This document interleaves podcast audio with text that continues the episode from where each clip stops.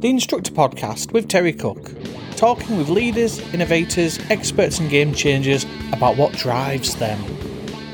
I mean, I, I kind of want to bring this back to the, the sort of the well-being, mindfulness side, but uh, just before we do, I'm going to say that you genuinely made me laugh out loud today because I went on uh, and you'd, you'd obviously booked a, a, slot with me to come on and do this, and you in the section write in your bio. And I'm just going to recite one thing you put because it genuinely made me laugh out loud. A keen advocate of self love, I'll happily discuss why wanking for well being is totally okay, but being wanky about well being is not. I've not, I've not heard it phrased that way before because I know kind of your tagline is well-being without the wank. Um, so I just wonder if you could spend a moment just giving us your definition or your take on what well-being is and sort of the idea behind well-being without the wank?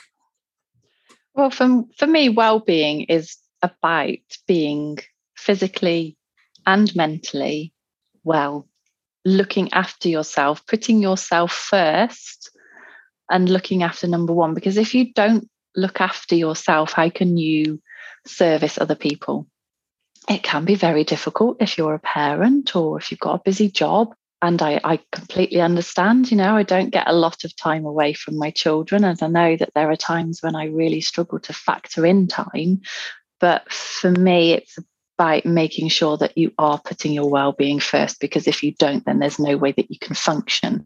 When i first started learning about meditation there was a lot of very woo-woo stuff.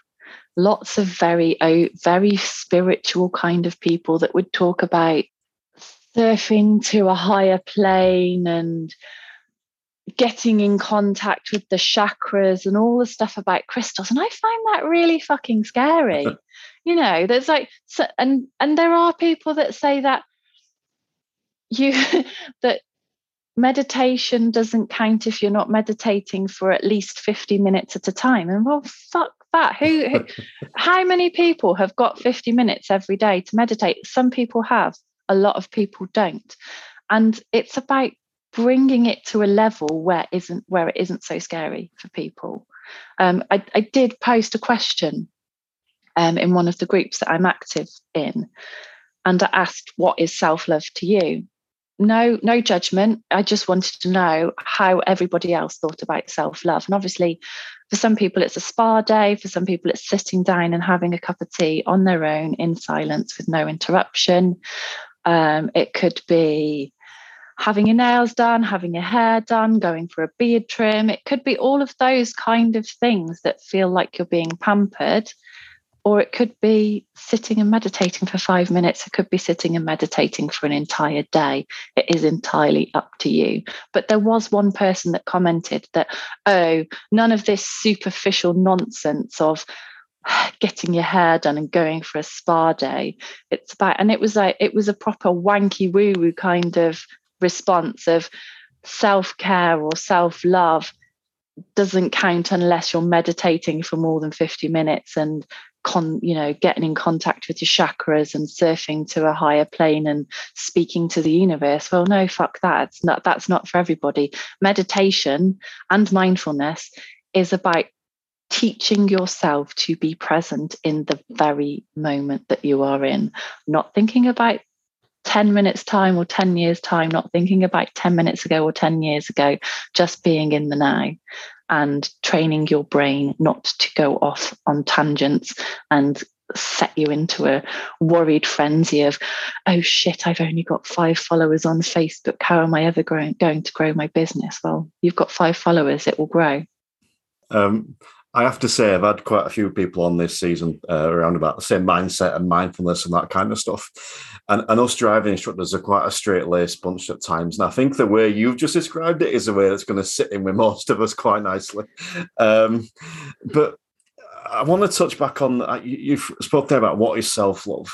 Um, so I think before I open up, I'm just interested to know what what's your idea of self love? What works for you?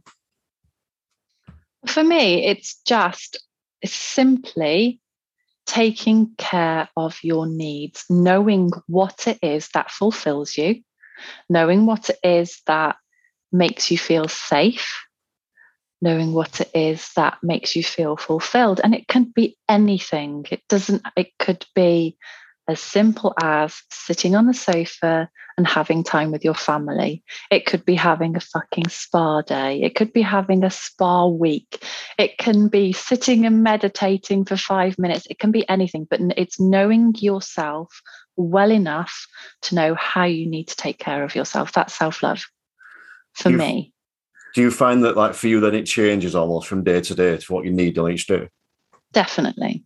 But earlier in the week, because I lost my mum earlier this year, she was the one person that I could rely on to always be there. We had a chat every other day on the phone. We saw each other at least one day every week. And it's been a massive gap in my life since she went. And um, this week, the grief has really hit me hard. And it was just, I drove past the, the car that took her away from her home um, and transferred her to the to the mortuary.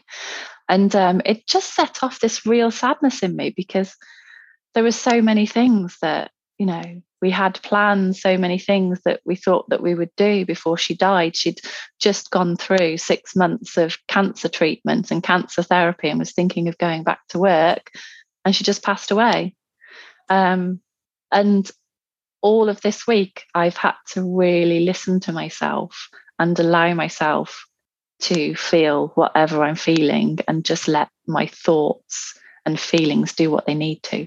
So I've allowed myself that time. I've given myself the permission and I've loved myself enough to know that, yeah, it feels shit this week, but it's going to get better. So, I mean, like you've said there, you've you give yourself permission. I think that's a brilliant phrase because that's something that, that I struggle with. I'm sure a lot of people struggle with, where you, you feel like, for example, this week, um, I, I had a day where I was struggling and I knocked a couple of lessons on the head and I kept come home early. And the idea was, I'll come home early and I'm just going to sit. And like you said, I, I could tell what I needed. It was not to do much. I didn't know what I needed to do, but I couldn't engage my brain. But then as soon as I'd stopped, the guilt kicked in that guilt of right, well, you've let students down. You know, you're almost letting my family down because now I'm not earning money. You know, there's that side of it. So I suppose a, a double barrel question there in that is that something you'd experienced and how or what advice would you give to people getting over that? Because I'm sure it's not I'm not alone in thinking that. We all beat ourselves up. We always think, you know, we're letting so and so down, we're letting so and so down. One thing you have to consider as well is if you don't do what you need to do, you're letting yourself down. And by letting yourself down, you're letting everybody else down around you because you really do need to make sure you're putting yourself first. If you'd have done those lessons, would you have been on your top film? Would you have come away from those lessons thinking, yeah, I served those people well today? Probably not. So you will have a better lesson with them next time you have a lesson, knowing that you've given yourself the time to just do what you need to do. The Instructor Podcast with Terry Cook, talking with leaders, innovators, experts, and game changers about what drives them.